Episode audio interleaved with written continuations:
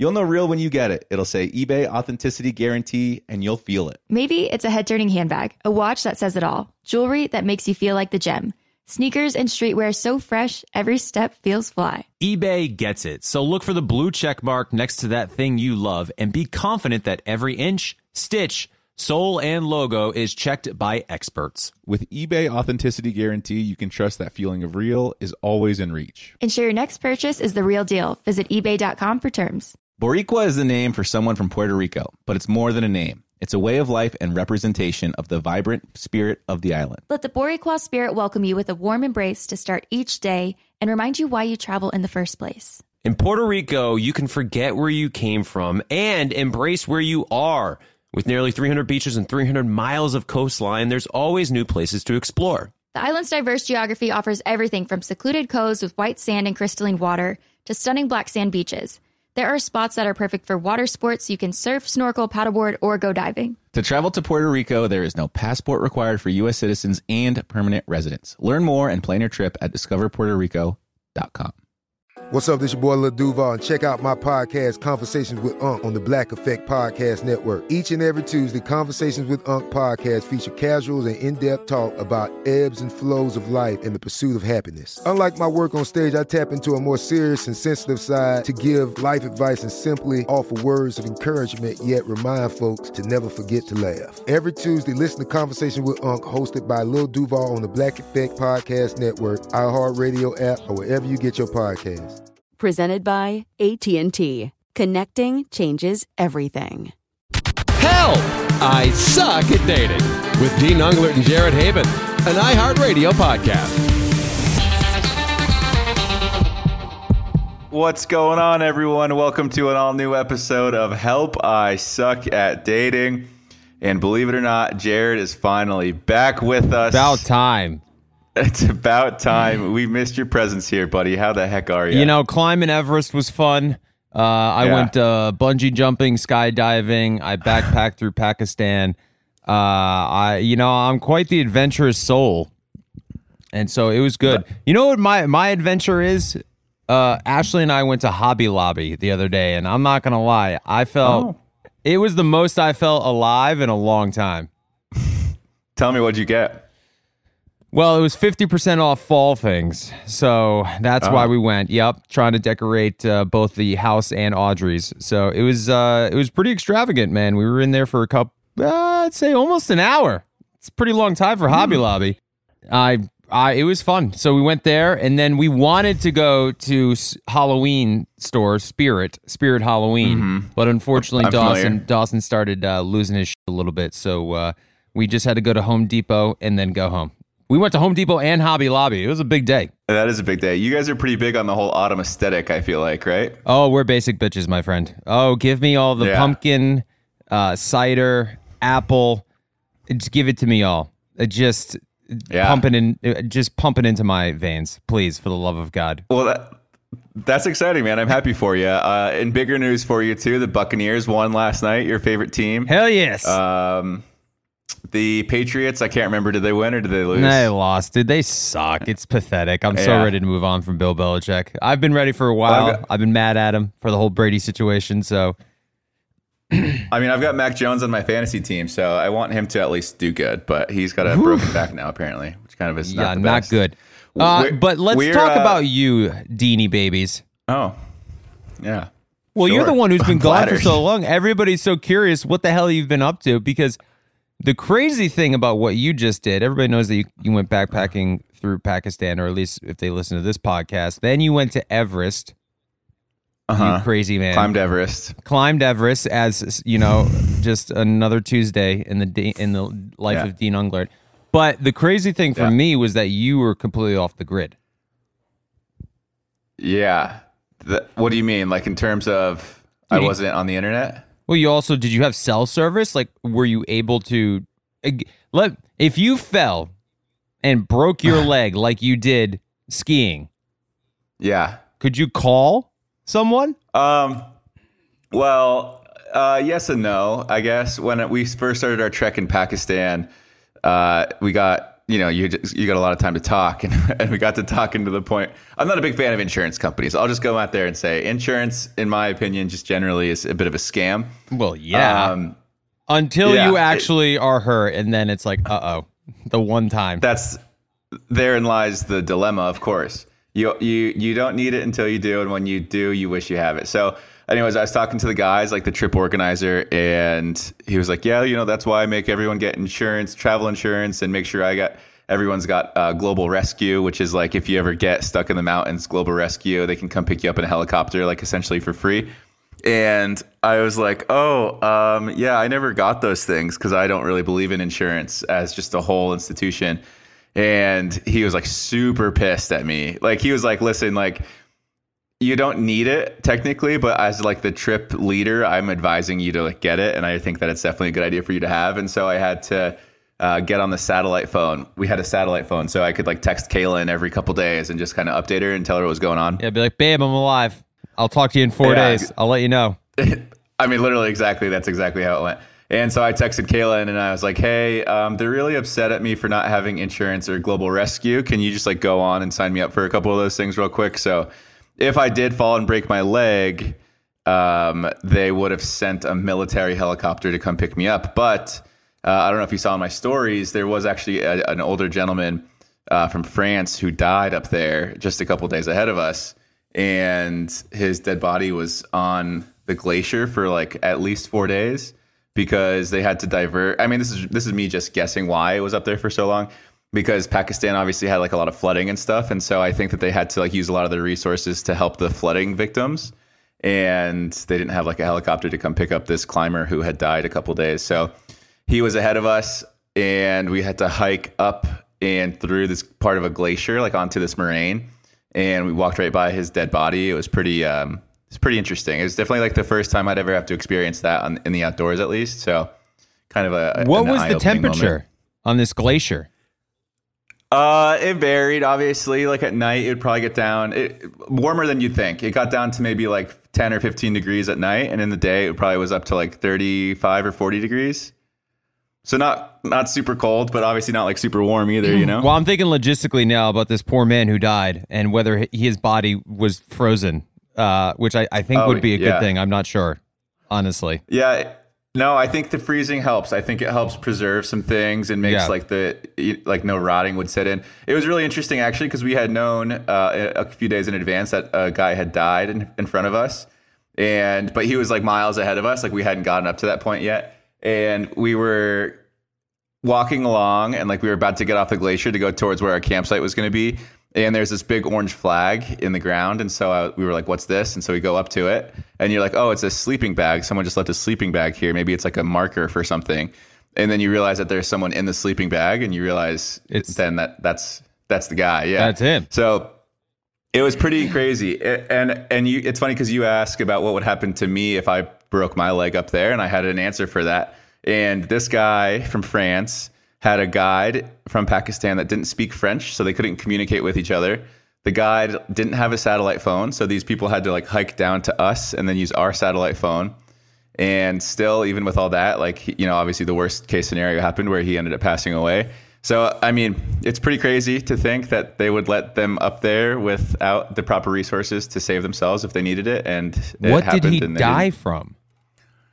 Um, he he was like 51, so he was a little on the older side. Older, 51. That's not old. I mean, I mean, I agree. It, it, older, maybe older than the average person that goes up there. Let's say that at the least. He died from, as far as we know, I can't remember what the actual. Uh, For reference, Term for it Mark, is- our producer's 51. So pretty much, Mark, Dean's calling you old or older, if that makes you feel any better. Um, not necessarily. Not. I don't know. I don't know. For he was older than us. He was. Okay. he- if he was in our group, he would have been the oldest person in the group. I guess I maybe was- that's the best way to I was it. assuming maybe this gentleman was in his 70s or maybe just older and really pushing himself, but holy sh! That's intense, man. Uh, yeah, he's got uh, maybe it's a is it apoxia? I can't remember what it is. Like a pulmonary edema. It's just like because you know our average altitude up there and and where he ended up passing away. I want to say it was like fifteen thousand feet high, and so people just get altitude sickness really bad. And with altitude sickness, um, if you don't descend to like a lower altitude fast enough and you just stay high, you, you obviously are, you put yourself at more risk. But he couldn't get to a lower altitude fast enough to recover, and so he was just stuck at this high altitude for too long, and eventually, um, I think he just died through that. What do you die like? What what do you? So what causes death when you're so high up? Um, that's a good question. Let's see. Uh, I think there's like a fluid buildup in either your lungs or your brain um, because of the pressure or something like that. I'm not really quite the medical expert for it, but I'm pretty sure it's like a fluid buildup in your brain uh, or lungs or heart or something that ultimately ends up killing you. Did you tell Uh, yeah, this? was- Every Yeah. four days, on one of those four days, you're like, by the way, a gentleman passed away in front of us and uh, from being too high up. So I'll talk to you in five days when we're uh, about another five thousand feet in the air. Yeah, no, I thought about it because like I I could send her like five texts every three days, and so I was like asking some of the people we were with. I was like, "Do you guys think I should tell Caelynn about what happened to this French climber while we were up here?" And everyone unanimously agreed that it would maybe be best to like wait till after to like be able to like talk to her on the phone and and and like answer questions and and be able to de- describe what happened in a little bit more detail. Because if you just send one text message and you're like, "Hey, some guy just died," like it's kind of I think uh, sets a bad bad Yeah, yeah. You need a little trip, bit more so. context than that. Yeah. So so that was uh, an interesting experience. Like I've I've seen people get hurt in the mountains. I've never obviously seen anyone die in the mountains. Um, and I didn't like I didn't know the guy, so I'm pretty detached from it. Did I saw his body and stuff, I guess, which is pretty pretty gruesome. But uh, what else? What else? So besides that, Well, so you you We were- you backpacked through Pakistan. yeah. Okay, so what was the purpose of backpacking through Pakistan? I mean, what's the purpose of anything? What's the purpose of having a podcast? Well, with uh, the purpose of, of climbing Mount Everest is because you're climbing the tallest mountain in the world. You're trying to get to the highest Ah. peak. So Right. backpacking through Pakistan is it just because it's there? Is what Hannah or Easton said. Yeah, it's there definitely. You're trekking through the mountains. But was there some sort of end goal? Was there places that you wanted to see? No, that's a good question, actually. Yeah. So uh, we trekked through this uh, mountain range called the Karakoram, and it's one of the most isolated mountain ranges in the world, I guess. And so what we did was we went over this thing called uh, the Hisparla Glacier, which is Hisparla is the second largest glacier in the world behind Antarctica. So I guess take Antarctica out of the equation, it's the biggest glacier in the world. And uh, it's just like a really remote, really beautiful area. We were the first team all season to cross it, actually, which is uh, pretty. We were pretty proud of ourselves, I guess, for being the first team to cross. There was like maybe 30 other teams that had tried and all failed. Uh, so that was a pretty cool experience. But I guess why? I mean, I don't know. It's just it was one of those things where uh, it was not much information about, but like a lot of people were excited to do something out there. And uh, the nice thing about it, I guess, is we weren't going super high. Like a lot of the treks that you do in Pakistan will get you up to like 7,000 meters, which obviously could lead to altitude sickness and death and stuff. So I think the highest we got on this one was like 5,200 meters, which is still, you know, like 16,000 feet. It's pretty tall. Um, but it was just one of those things where it was like an interesting trek over a unique landscape uh, in an experience unlike any other, I guess, is kind of how it was all set up or propositioned to us. Um, but it was cool. I mean, I'd never done anything like it before. My biggest hike before this was like 80 kilometers in five days, and this was like 130 kilometers and 13 days.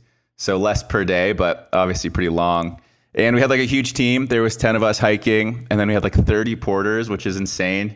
Uh, and the porters were doing things like, you know, they brought the food, they would carry like tents and supplies and stuff like that.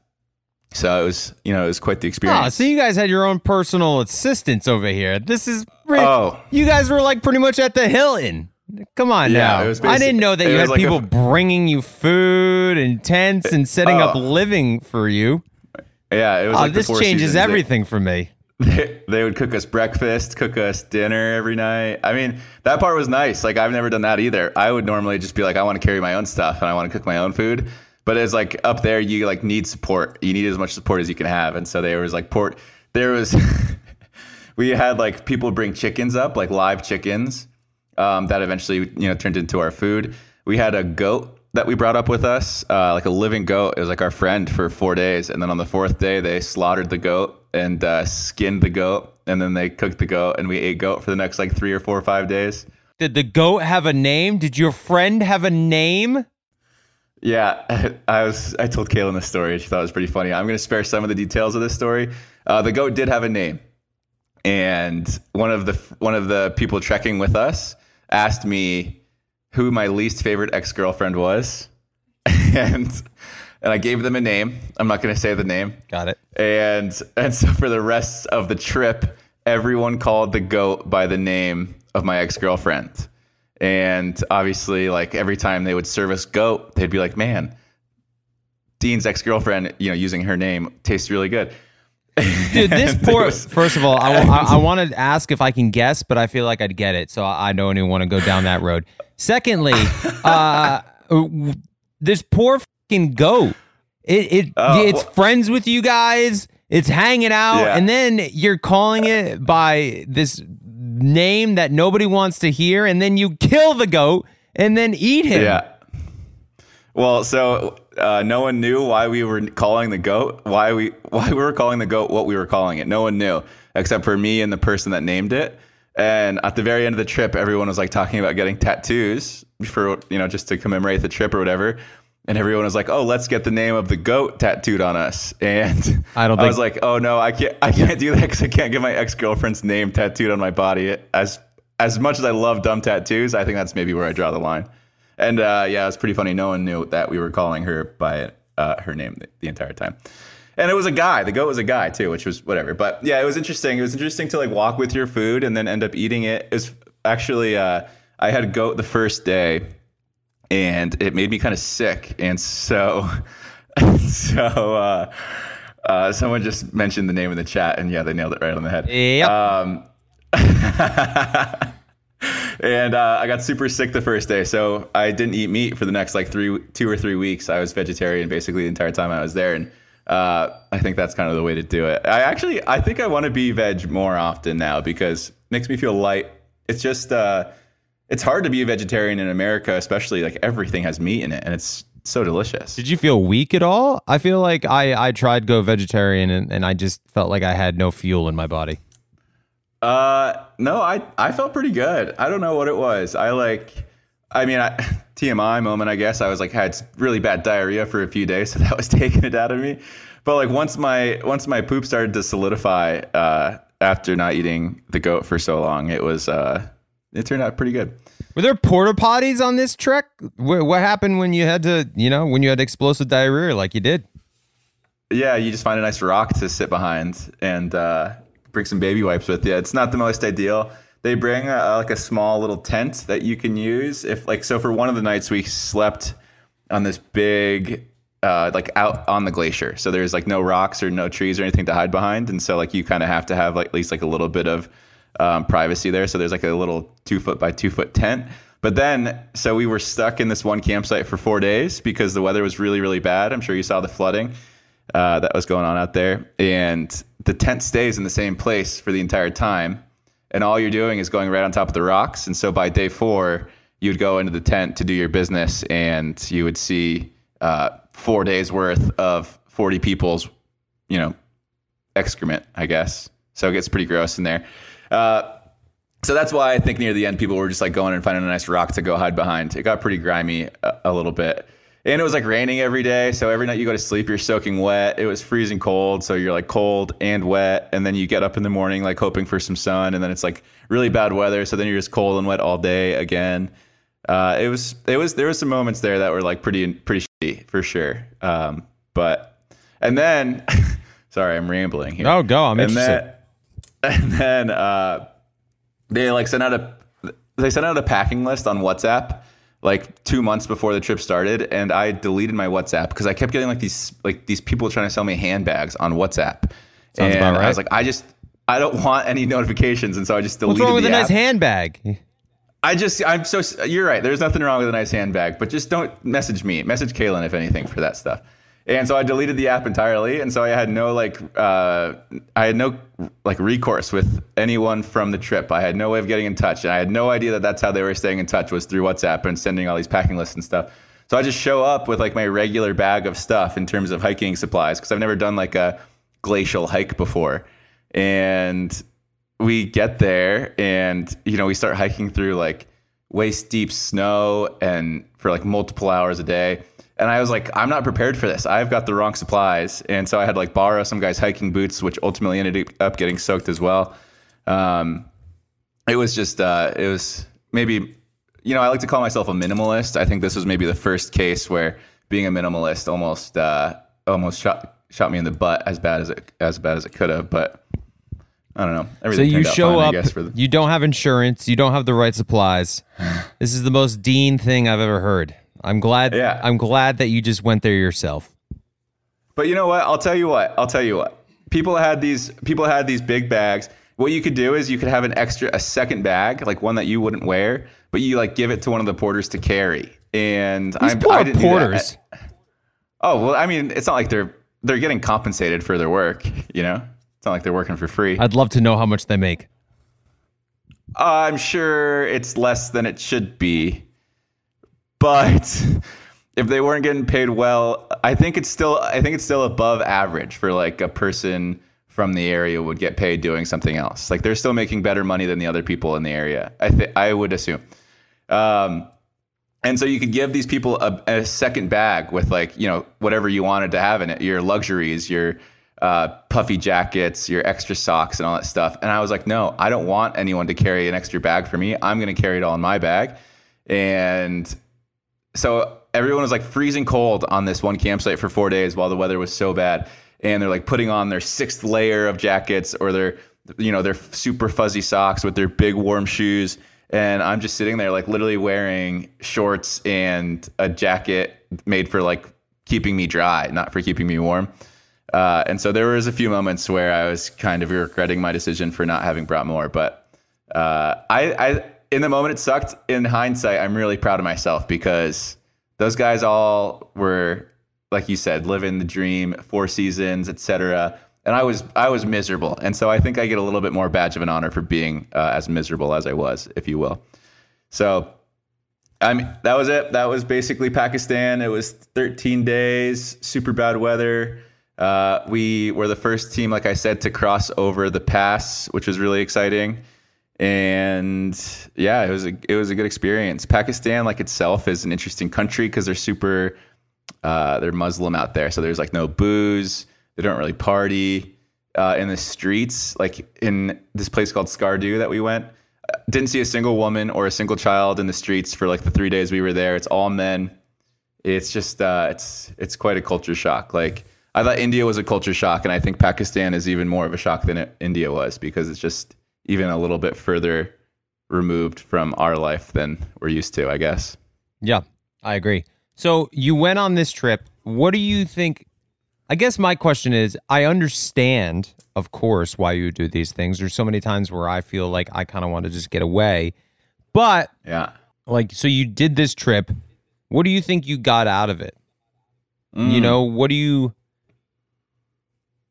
I, I, I, I, like we talked about, like I understand certain things. Like Everest, you're like, I'm going to climb the, the tallest mountain in the world. Yeah. But like you go through these backpacking adventures and you do these things and like and you said that you look back and you're proud of yourself as you well should be because holy shit, it's quite an accomplishment. Plus you guys are the first one first team to cross the cross the what?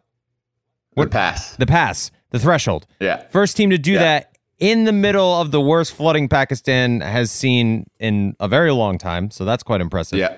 But true. so uh like spiritually, emotionally, what do you think you got out of this? Um, I think with this trip specifically, this trip specifically, I remember it was like day five or something, and we were like 60 kilometers in, and I was just thinking to myself, uh, I was like, man, I feel good. I feel like I could keep go. I feel like I could go for. I could. I felt like I could go as long as I possibly needed to. If they were like, hey, turns out we actually have to walk another 500 miles, I would. I feel like I would have been like, great, let's do it because I feel like I can do absolutely anything right now. Uh, I think a lot of these trips and this type of trip specifically is one of those things where once you like look back and see what you've done, because like day by day, it doesn't feel like you're doing a whole lot. You're going like maybe 10 miles and, gaining like 500 meters in altitude. It doesn't feel like a whole lot. But then you look back on the culmination of what you had done and you're like, wow, we just did a whole bunch.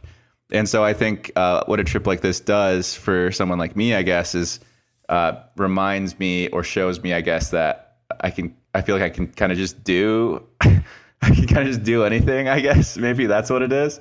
I don't know. That sounds like kind of conceited, but there were so many times where I like literally was like, I feel like I can just do anything in the world. I feel like I'm unstoppable.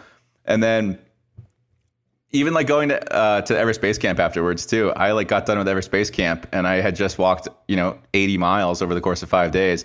And I was like, I literally texted my brother. I was like, I could feel like I could just turn around and go back up there and do it again if I wanted to. Like, I don't know. I feel like trips like this, it just gives you a bunch of confidence and makes you feel really good about your survivability, I guess, especially if you have a bunch of porters helping you out and carrying some stuff for you. Obviously. Um, obviously, yeah. That part was that part I didn't like very much, and I, I, it was like my second time doing it. I also did it on the Inca Trail, but it just doesn't feel as like natural as it should, in my opinion. You know, like if you go out into the woods to go climb something or go truck through something, I feel like you should be responsible for yourself. You shouldn't really like rely on someone else to be responsible for any of your own comforts, creature comforts or whatever.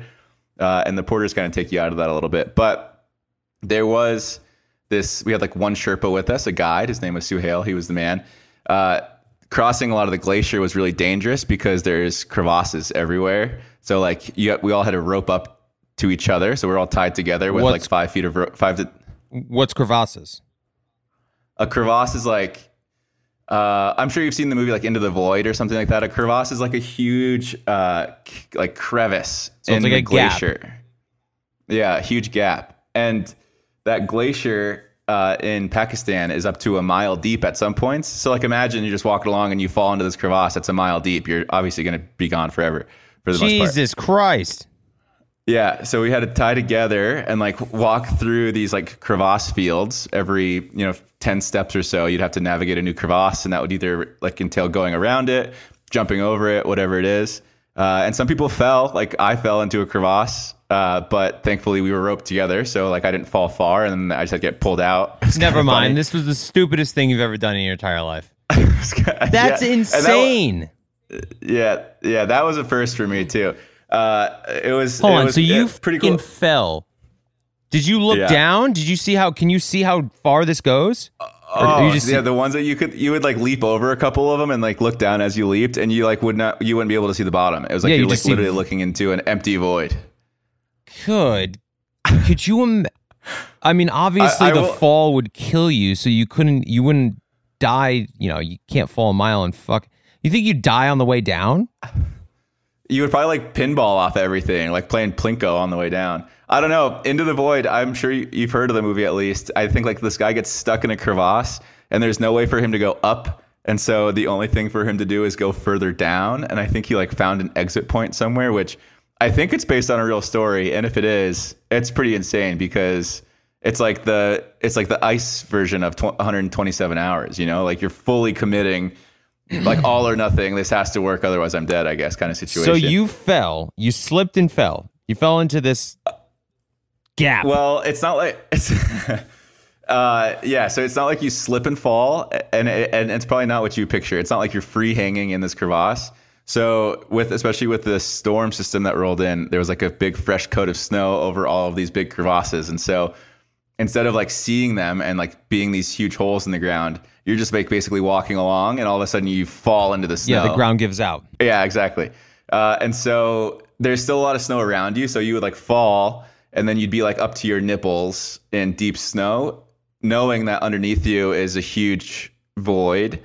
Um, but you can still kind of like use the snow around you to like keep yourself above the like I guess like gr- ground line. You know Why what I would mean? you only fall to your nipples? Because that's because you're tied and that's how low you can go. Yeah, so you like keep tension on the rope, and so you like you fall slow because you like it's like quicksand, and yeah, yeah. It's, I mean, it sounds crazy, and it, it definitely was. There was like the first like because everyone fell at some point. I would say there's out of the ten of us, everyone fell probably at least two or three times, some more, some less. Um, but by like the second or third time you fall, you're just like more annoyed at yourself than you are scared for anything because the person above you and the person behind you are far enough away to where the rope is tight and so like I could even just almost like pick my feet up and be hanging in the air. You know what Yeah. I mean? Like it, it's a pretty safe, all things considered. Um, unless, of course, there was like a huge break and then everyone fell, then that would really suck. Uh, you but guys are like monkeys, the game. You know, you just all go over the cliff. exactly, Yeah. yeah. Uh, Monkeys in a the barrel. big day. The monkeys in a barrel, great game. That reminds me of Toy Story. Uh, the big day was, I think I might have already mentioned a little bit about this, but we the day we went over the pass was the big day. Uh, it was like 12 hours. We were hiking and we went over this pass and we like had to get the weather window perfectly right because it was it was like standing inside of a ping pong ball essentially. Every direction you looked, you could see 10 feet in front of your face, and then it just became like white and gray. Because there um, was like so much pong ball, snow or rain. It was just like really bad. Like we were in a cloud, so like the visibility was really bad. Um, and so we like had a small weather window to make it work. And so we got over the pass, and then the clouds came in, and we couldn't see anything for like the next eight hours. We were just like walking, and it was it was the most like psychologically challenging thing I think I've ever done in my life. Where you're freezing cold, my feet were soaking wet. Every step I took, I would get buried in snow up to my waist, and I'd have to like pull my foot out and then do that, you know, a million more times. And it was cold, and you couldn't see anything, so it's like you don't have any reference on where you're going. You would like stop every five or ten minutes and like look at the GPS or look at your compass or something and figure it out. But there was no like, there was no reference for anything, and so you're just like you're pissed and cold and scared and lost and then eventually like you start going down and like the weather clears a little bit and gets a little bit warmer and like things like start getting better a little bit. But for like five or six hours it was it felt like all hope was lost. Um, i never like felt scared or unsafe i guess in terms of anything like that. But there it was just like psychologically it was a challenge because normally when you're hiking you can like step on solid ground and see pretty sights but this was not the case. So that was kind of the hard day and then everything kind of got better from there fortunately but it was i mean it was a good experience despite all of that Yeah, sounds wonderful. yeah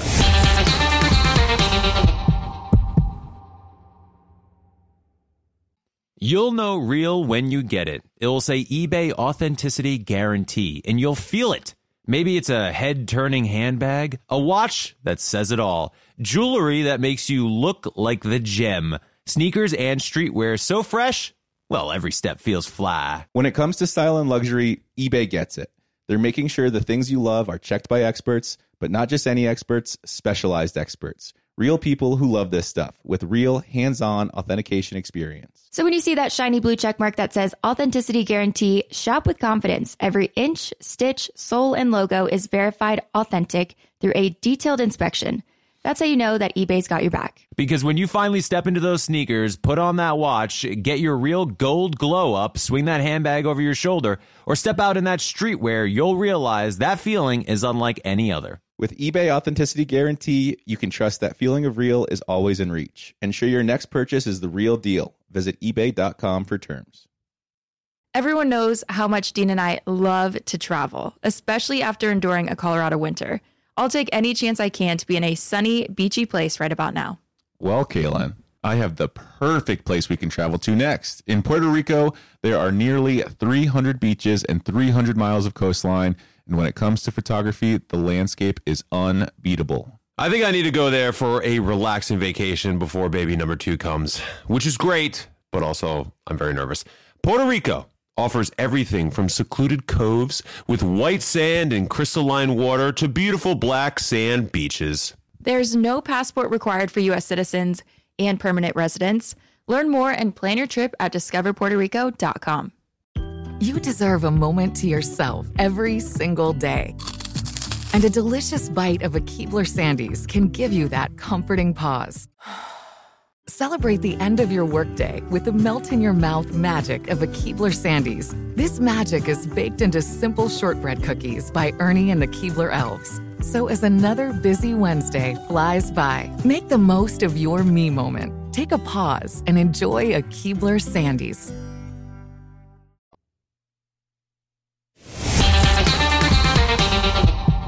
So what made you want to do Everest? And that was just Yeah. by a whim. Uh, it was like kind of whim. I had, uh, yeah. So we got done with Pakistan. Uh, and we made our flights, which is pretty uncommon. We got back to Islamabad when we were supposed to, even though we had to stay four days at this other camp. And so before we left, I booked like an early, early flight to get me to Dubai because there's no flights from Pakistan to Nepal because Pakistan has a lot of like troubled relations with a lot of their uh, neighboring countries. And so I was like, I'll just fly to Dubai and I'll figure out, you know, whatever I'm in the mood to do, I'll just do it. And Everest Base Camp is something I've always kind of wanted to do. I think this time I was gonna, uh, pl- I was planning on going to like Laos or Vietnam or something, like renting a motorcycle for a couple weeks and just like traversing the country via motorcycle. But I guess I was just like excited about the trek through Pakistan. So, and like I said, I felt like I was literally unstoppable. I felt like I could do anything. I felt like I could just, I, I could do, I could go anywhere and do anything. I I don't know why. I was hopped up on ibuprofen, I think. So I just had, I was looking at the world through rose colored glasses.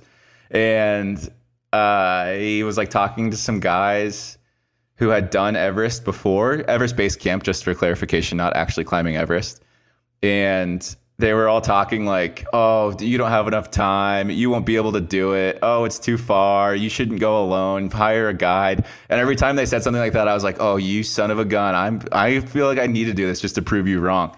So, Everest Base Camp typically is a 12-day trek as well. You spend 8 8 days going up and you spend 4 days going down. And I was like, "I can do this in 5 days." I was like looking at the numbers and stuff and I was like, "I could just do 13 miles a day on the way up and 20 miles a day on the way down. Like easy. I mean, it would suck and it's not, it's a lot of work, but it's not nearly as impossible as people make it seem. Uh, and so I texted Caelynn and I was like, I don't know what to do. What should I do? And she was like, Well, you've been talking about Everest Base Camp a lot. So just go out and do that. And so I was like, Yeah, okay, cool, sold. And then Danielle is my manager, and she she was kind of pissed at me. She's like, "We've got a lot of brand deals that are going to fall through if you don't get back by September 12th at the at the latest."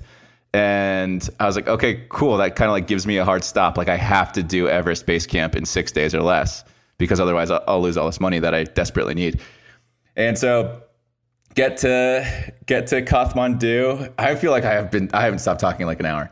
I got to get to Kathmandu in Nepal, uh, and it was like fine weather there, but the weather in Lukla, which is the the starting point for the trek, uh, the weather in Lukla was really bad, and so they can't fly their airplanes into Lukla Airport because there was zero visibility. Again, it's like monsoon season there, or like just just after monsoon season is ending. This is like now ramping up again for trekking, and so I was like, oh, it sucks. I just flew all the way to Nepal and now I can't even fly to, to Everest to do the thing that I'm here to do. Uh, and then some guy comes up to me at the airport and he's like, hey, yeah, the airplanes don't fly, but the helicopters will fly you there. And I was Oh like, oh, that's pretty God. sick. that's, I was like, that's pretty sick. So they were like, yeah, all you need to do is pay 500 bucks to this guy. I'll fly you in a helicopter. How are you alive? was- How the was- hell are you alive? And he was like, "We need to have it in cash." And I was like, "I don't have it." And so he's like, "Cool, follow me." So I leave the airport with this random guy. I get on the back of his motorcycle, and he drives me. He drives me to an ATM, and I take out two hundred fifty dollars in Nepali rupees to pay him to f- put me on his helicopter. Uh, and it was actually kind of nice because I was going alone. I could like get one spare. So like this group of four was going, and there's five seats in the helicopter, and they're like, "Yeah, you're the you could just take the extra seat because obviously you're going alone." So it kind of helps a little bit. So I get to Nepal. Or I'm sorry, I get to Lukla Airport, and the weather sucks, uh, and it drops you off like two miles further down and like 500 meters further down. So it just like adds to the trek, uh, which was kind of shitty. And then yeah, and then I just figured, I don't know. I, I guess this whole, I'm trying to explain why I was doing Everest Base Camp. I don't know. I, I mean, I get it. You Like challenge said- yourself, right? And you're and you want to. People are telling you you can't do it. Plus, it's something you always want to do, and it's Oh. challenging. I get it. That's why people travel alone. It's a little bit of a. It's it's like a like competitive nature against yourself. You know, can I do this? Can I be by myself? Can I survive? Can I reach this? Can I do this in seven days? Of course, you're always competing with yourself. Yeah. Yeah. Uh, yeah, that was, and it was a nice uh, like contrast between the two trips because in Pakistan, obviously, I was with a bigger group and I had a blast and I made some great friends, like, some lifelong friends that I'm excited to spend more time with. Uh, you know, we had like a bunch of foreigner, foreign people from like Portugal and Turkey and Australia and Switzerland. Uh, and I love meeting people like that because they're always so unique and they always have so many great stories to share. And then in, in Nepal, I was 100% by myself. I, I think I sure I think you saw the stories. I had this dog that followed me for the first couple days, and we became good friends.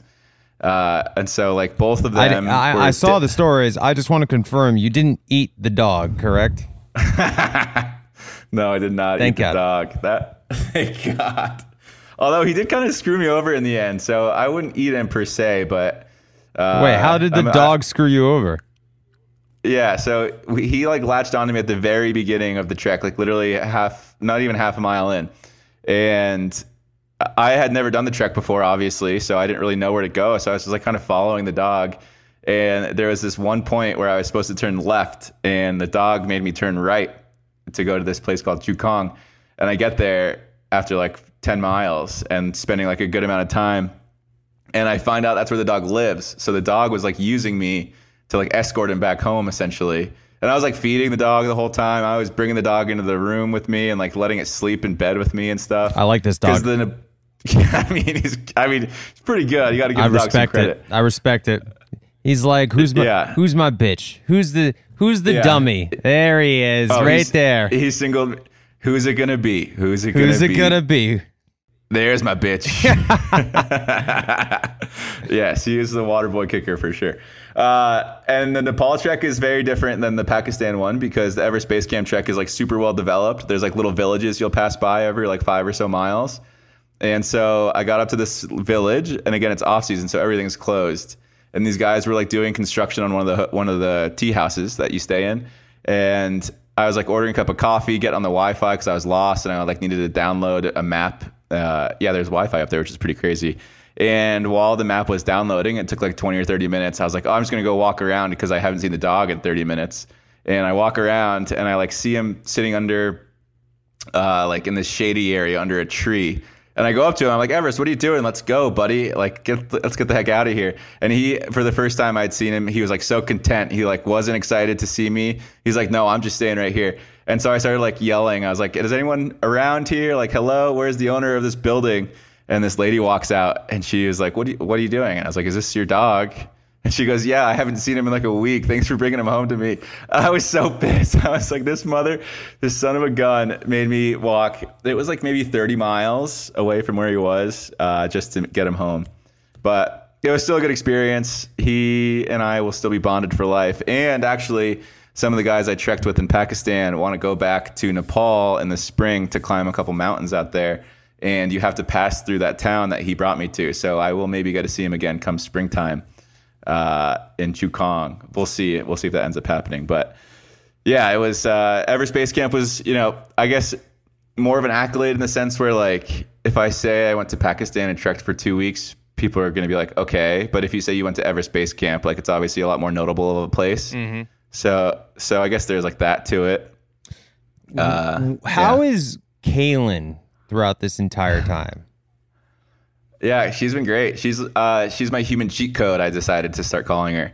She, uh, she it makes me feel like I've been going through life with the cheat codes activated. She's been great. She has been super supportive. She would always check in, tell me how much she misses me, which uh, is nice to hear, I guess. But at the same time, it kind of makes you feel guilty. You're like, oh shoot, she misses me. I should probably get back to her. Uh, but no, she was great. She was part of the reason I decided to go to Nepal because she, like I said, she knew how much I wanted to do it, and yeah, she's supportive, I guess. Which, Dude. what else could you ask for, right? Ashley won't let me go golfing for four hours. How in the hell do Yeah. you get Well, Caelynn to be like, hey, listen, I know you've been gone for 14 days, probably almost died about three, four, five different times on your trek Yeah. through Pakistan, but go to Everest, enjoy yourself. Not only that, but you. Not only did you do Everest, you were also planning on just going to Laos and renting a motorcycle to ride around Vietnam. Yeah. Well, for the Caelynn record, she is does a get ex- goddamn saint. That's what she is. she does she does get upset when I play too much golf. Let's just be clear about that. It's a little bit different of a situation, I guess. So you tell me what I have to do is just tell Ashley that I'm going backpacking through Pakistan for two weeks. Yeah. When it's really just a boys' trip and I'm going to be playing 18 holes every day. Yeah, that's exactly right. I think uh, I don't know, maybe because the precedent was set, like, hey, I'm going to be gone for four weeks. and also I, you know, she was doing her own thing. She was going to New York with her friends, Palm Springs with her friends, uh, weddings, et cetera, et cetera. So she was being a little socialite herself. Um, but yeah, no, I mean, obviously it's great to have her support with everything. I don't think I can do this very often. I think it's just kind of like maybe a once a year sort of thing. Uh, but I think one of the things that I most like, I, I remember when we were doing this podcast like three or four years ago, and I remember you asked me the question, like, why am I so averse to being in a relationship? And I think one of my answers at the time was, well, I like having the ability to like pick up and go take off for a month and go, you know, either chase my dreams or fulfill a, a lifelong goal of mine. And I feel like if I was in a relationship, I wouldn't be able to do that. And so it's nice to uh, have a partner in my life that allows me to do that kind of stuff. Yeah. To be fulfilled in that Not sense, many people would be, man. Not many people would be at all. So it's pretty awesome. Yeah. But at the same time, too, if it were flipped around, if she was like, I got to go to this place and do this thing, I'd be like, I, I would, I mean, I would hope I would be. I think I would be. I would be super supportive of it, too. I think any partner uh, would, that would like withhold you from doing something you really want to do is not necessarily the, the person that you want to be with. Aside from like, yeah, like maybe golfing with your buddies for six hours and getting drunk isn't the best thing to be being supported on, you know? Like, I can see why Caelynn or Ashley would get upset about that, but. You know, sometimes you just need a break, okay? Um, last question before we move on, because man, this flew by. We only have like 10 minutes left. Um, Because you talked about weddings, and Caelynn Yeah. went to Wells and Sarah's, so you missed Wells and Sarah's wedding. Yeah, Wells is pretty bummed at me for that, and I'm obviously super bummed to have missed it as well. Uh, It was so annoying. Like, I mean, look, I get it. You you plan your wedding date pretty far in advance, but Wells didn't send out his invitations until like a month before the wedding, and so. Well, and to make it even worse, I had to miss Wells' bachelor party because my brother was getting married that weekend. So I, uh, you know, I uh, love my brother. I couldn't miss his wedding, of course. And so I missed Wells' bachelor party he sends the invites to his wedding like a couple weeks later and i was like wells i literally leave for pakistan like three days before your wedding what the hell i was trying so hard to get them to reschedule. Obviously that's never going to happen. Yeah, no, I'm Um, sure Sarah would be totally down rescheduling for you for your trek through Pakistan, Dean. i feel so guilty too. I love wells and uh, he i mean it's not like he's made me feel guilty about missing the wedding or anything like that but i still feel really bad about it. And then i was thinking too i was like whatever they've got like a 600 person guest list. I'm not going to be missed at all. This is fair. you know? All right. were you guys there No, no. Wells and uh, well, we're friends with Wells, and we've met Sarah a few times. She's very sweet, and I'd say we're friends with Sarah too. Um, but we're not super close. Like I don't, I never expected an invitation for their wedding, and then you know we didn't invite them to our wedding. It's always like they were definitely. We thought about it. We were like, do we invite Wells and Sarah? You know, because then it's just like always awkward because we're like, we really want them. We don't think we want like. I'd love to have them there, but it's kind of like it was very similar to like what happened with Vanessa here, where it was like it's like you have only a certain amount of people you can invite and like we're really friends with them. And then also i guess a few years ago was also different because ashley had a little thing with wells. We're so far removed from that now that it's it's like you even forget that that even happened.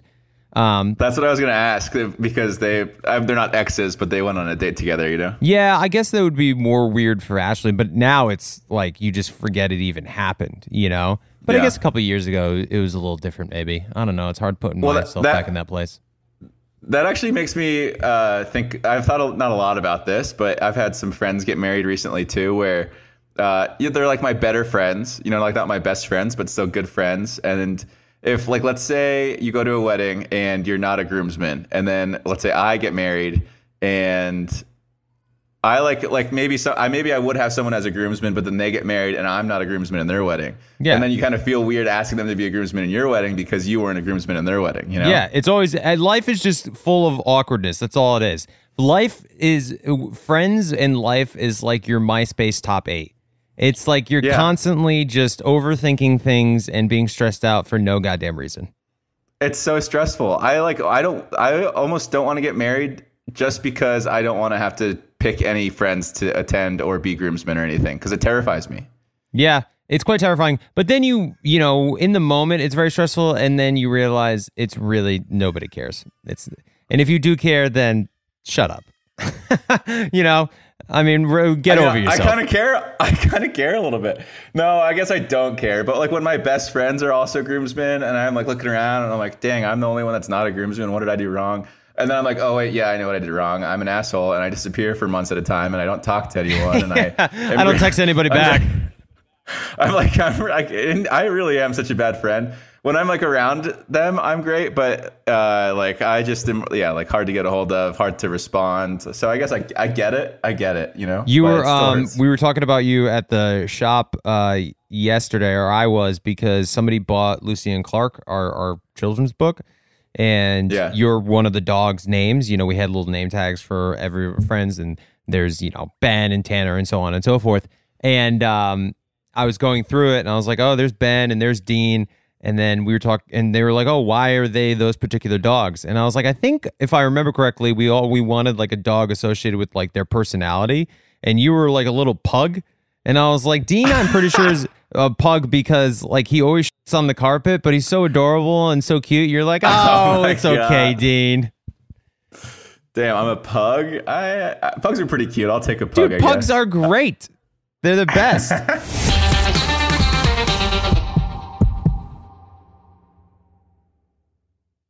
You'll know real when you get it. It'll say eBay Authenticity Guarantee, and you'll feel it. Maybe it's a head turning handbag, a watch that says it all, jewelry that makes you look like the gem, sneakers and streetwear so fresh, well, every step feels fly. When it comes to style and luxury, eBay gets it. They're making sure the things you love are checked by experts, but not just any experts, specialized experts. Real people who love this stuff with real hands on authentication experience. So when you see that shiny blue check mark that says authenticity guarantee, shop with confidence. Every inch, stitch, sole, and logo is verified authentic through a detailed inspection. That's how you know that eBay's got your back. Because when you finally step into those sneakers, put on that watch, get your real gold glow up, swing that handbag over your shoulder, or step out in that streetwear, you'll realize that feeling is unlike any other. With eBay Authenticity Guarantee, you can trust that feeling of real is always in reach. Ensure your next purchase is the real deal. Visit eBay.com for terms. Everyone knows how much Dean and I love to travel, especially after enduring a Colorado winter. I'll take any chance I can to be in a sunny, beachy place right about now. Well, Caelynn, I have the perfect place we can travel to next. In Puerto Rico, there are nearly 300 beaches and 300 miles of coastline. And when it comes to photography, the landscape is unbeatable. I think I need to go there for a relaxing vacation before baby number two comes, which is great, but also I'm very nervous. Puerto Rico offers everything from secluded coves with white sand and crystalline water to beautiful black sand beaches. There's no passport required for U.S. citizens and permanent residents. Learn more and plan your trip at discoverpuertorico.com. You deserve a moment to yourself every single day. And a delicious bite of a Keebler Sandies can give you that comforting pause. Celebrate the end of your workday with the melt in your mouth magic of a Keebler Sandies. This magic is baked into simple shortbread cookies by Ernie and the Keebler Elves. So as another busy Wednesday flies by, make the most of your me moment. Take a pause and enjoy a Keebler Sandies.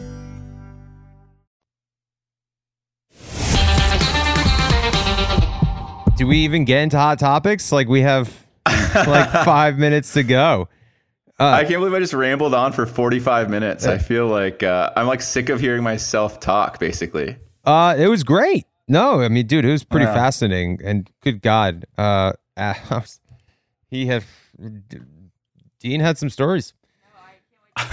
yeah, you should listen to the podcast, Ashley. It's coming out. Uh, well, let's Oh, yeah, let's get through today. some hot topics here pretty quickly. We'll we'll rapid fire these things. Hmm. Um, so the first one is Emily Ratajkowski. Ratajkowski, yeah, Emily Yeah. Ratajkowski says she's recently. Uh, she's a recently single person and thinking about dating amid Sebastian Bear McClard's split. Let me just say this Emily Ratajkowski, Yeah. Emrata. Emrata. Why is she called Emrata?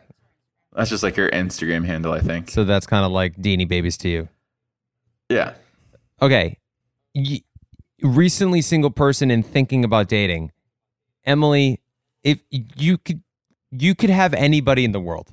You know what I mean? Like there are certain people in this world that I can't take seriously when they talk about dating. because Yeah. uh, I mean M, A- Emra. What is her nickname? Emra. Emra. Em- Emrata. Emrata. I mean, Emron. you're thinking about dating. Just look at someone. Honestly, if she looked at me, Ashley would probably be like, "You need to, you need to date her. Like, you need to do this for me." Wait, I want you guys to discuss the fact she was cheated on. She was cheat. Oh my god. She got gosh. cheated on.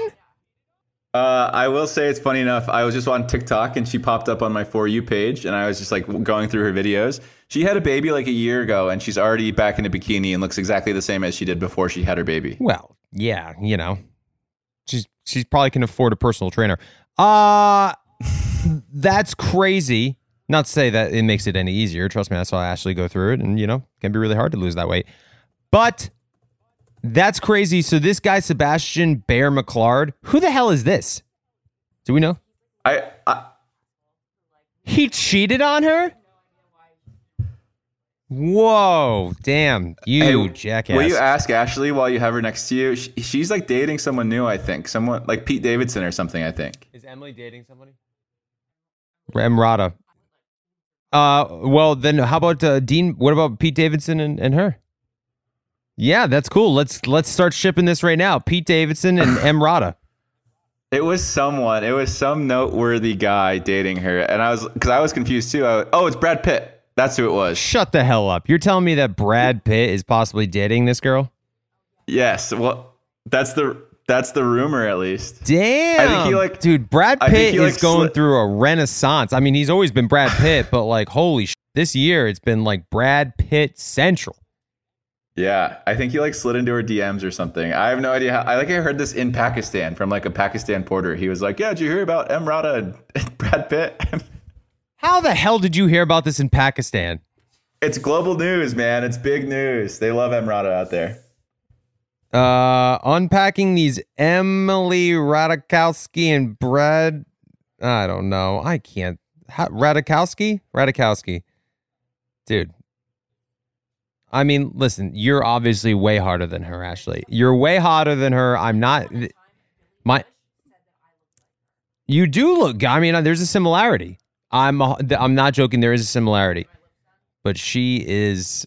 Um, she's good looking. She's she's very good looking. Yeah, she's she's, She's- pretty good looking. The blurred lines Robin Thicke video really set her over the uh, over the edge for all, for most men, I think. Dude, Um, this is the guy, Bear Mc. This guy cheated. This guy sucks. Anyway, so according to the source, Brad Pitt wasted no time after he found out that she possibly split with her husband, that she did split with her husband. He asked her out and she said yes. She always thought Brad was cute. Duh. Always thought Brad. like these fucking people. I always thought Brad Pitt was cute. Yeah, I always thought the sky was blue too. You know, I like, always thought I always thought water was wet. I guess you know, like water I- was wet. Good God. So uh, I really need. So apparently, a rep for Brad Pitt has denied all claims of romantic involvement, uh, and there's really no evidence. I where'd this rumor even come from? I've been googling this whole time. I don't see anything. I agree. Brad Pitt's like the most recognizable person in the world, and Emrata is also pretty pretty recognizable. So Yeah, hundred percent. It's not happening. maybe Fake it's not news. the case. But um, Uh, yeah, what's this next one? What's this next one we got? We have an OnlyFans model saying that OnlyFans has ruined her dating life. once again, Uh, water wet. Water wet. What do you think about that? Let's say Ashley. Oh man, it's so hard because she's the mother of your child. Let's say Ashley started an OnlyFans. How would you feel about that? Well, I mean, I wouldn't want Ashley to start an OnlyFans. Really depends on how much money we were making off this thing. but uh, of course, it's. Oh yeah, we we came up with a number of what our um porn our, our sex tape would have to be. At. I gotta know. This is this took the best What- possible turn. What did we? What did we? Ten million. With the approval of our parents. you can't, get your parents' approval to do. Why? We could talk to him. Be like, listen, listen, mom, dad. Oh, please. If I went to my parents and I said, listen, I'm being offered $10 million to have a leaked sex tape, my uh, my own mother would be like, you have to do this. This is life changing money. Do you know how hard my, your father and I have worked to have this moment be uh, be presented to you. Please, uh, please bring this up to Ashley. I remember Kim Kardashian once saying that she's getting scared when her kids get old enough to Google her having a sex tape. Yeah, I listen. I know it's not ideal for Dawson, but also I'm looking at Dawson right now, and buddy, like you're do you do you know how many toys this will bring to you? Do you your college tuition done, paid for, buddy? Yeah, he'd have his ca- he'd have a castle outside the backyard. So, so your number is 10 million, huh? Well, that's what we said. Honestly, if somebody came up to us, first of all, nobody would come up to us and offer us ten million dollars. What would your number be? I bet you by the end of this week you'll have an offer for not 10 million, but you'll have an offer somewhere. Well, dude, if I'll I'll let you know if you see my hairy ass on the internet, you know we got paid ten mil. Um, what would my number be? I bet you I, my number is around the same as yours. I think maybe a little higher. Uh, maybe just you know supply and demand, kind of scarcity principle, drive up the price as best I can. I think Caelynn would wouldn't do it for uh, a hundred million dollars. I think she would say no to basically any price. You're telling there is a hundred million dollars? Yeah. Do you want me to get her down here and ask? Yeah, yeah, yeah, yeah. Just ask her. I'm just gonna call her on the phone. I'll put it on speaker. Love it. Hun- she, hundred. Yes. Hey, I have a quick question for you. Should I come downstairs? Or? No, no, no. We can just do it over the phone here. Um, if we were to make a sex, how much money would it cost for us to get a sex tape leaked of us? Uh, let's say 50 million. Oh, 50, oh, 50 you million. All right. I said you wouldn't do it for less than 100. 100 million is what I meant. Yeah, 100 million. All right. Yeah, All right, so, she would do uh, it. Fifty I'm million. surprised. I, I'm surprised. 50 million. I would say yes for 50 million. There's no question. It just, uh, it's a little, I mean, obviously, uh, it's, it's obviously a porno, so it, it kind of comes with the territory. I just kind of feel icky and vulnerable and like exposed. Well, yeah, I'm only doing it for I the know, money. I I'm know, not enjoying Uh, this. Yeah. Ah, Yeah, because you know half of it's gone, so we'd really be so we're five like million. 19 million. Yeah. It'd have to be tw- a twenty million dollar offer and then half gone. All right, let me ask you this: uh, w- w- Would you do it for twenty million dollars, but you wouldn't get to keep any of the money? It would all go to uh, your favorite charity. Oh, come on, Dean. he's now he's saying he's asking me that would I do it for twenty million dollars to charity? Ashley goes, no. Yeah, that's fair. I probably wouldn't do it either. Uh, probably I got wouldn't to You know, listen. It is uh, like, oh God! But think of the kids. Think of the kids. Twenty million dollars to Hasbro. I don't know. We got to think about this. Fine, I probably would do it for twenty million dollars. All right. Anyways, that's going to do it for this week's episode. I am sorry for uh, rambling on and on and on. Uh, thank you guys so much for joining us. I'm so sorry for my absence for the past three weeks. A big thank you to Jared for covering my dead weight while I've been gone. I owe you three week vacation at this point. Um, Yeah, maybe I'll take next week off. Who knows? yeah, take as much time as you need, buddy. Yeah, and I'll go back to Hobby Lobby. Yeah, and Home Depot afterwards too. uh, and thank day. you to the listeners too. Sorry for not getting this episode up on Sunday. We are a day late, maybe two days late, depending on how bad Easton wants to work tonight. Um, but again, thank you so much for your patience and understanding and letting me take three weeks off. I really appreciate it. But we are going to be back on Thursday with some great callers, so stick tuned, stay tuned for that. Uh, in the meantime, maybe we'll suck a little bit less. Is that how I end these things? Yes. Be sure to tune in next week where maybe we suck just a little bit less. Thank you very much. Follow Help I Suck at Dating on iHeartRadio or wherever you listen to podcasts.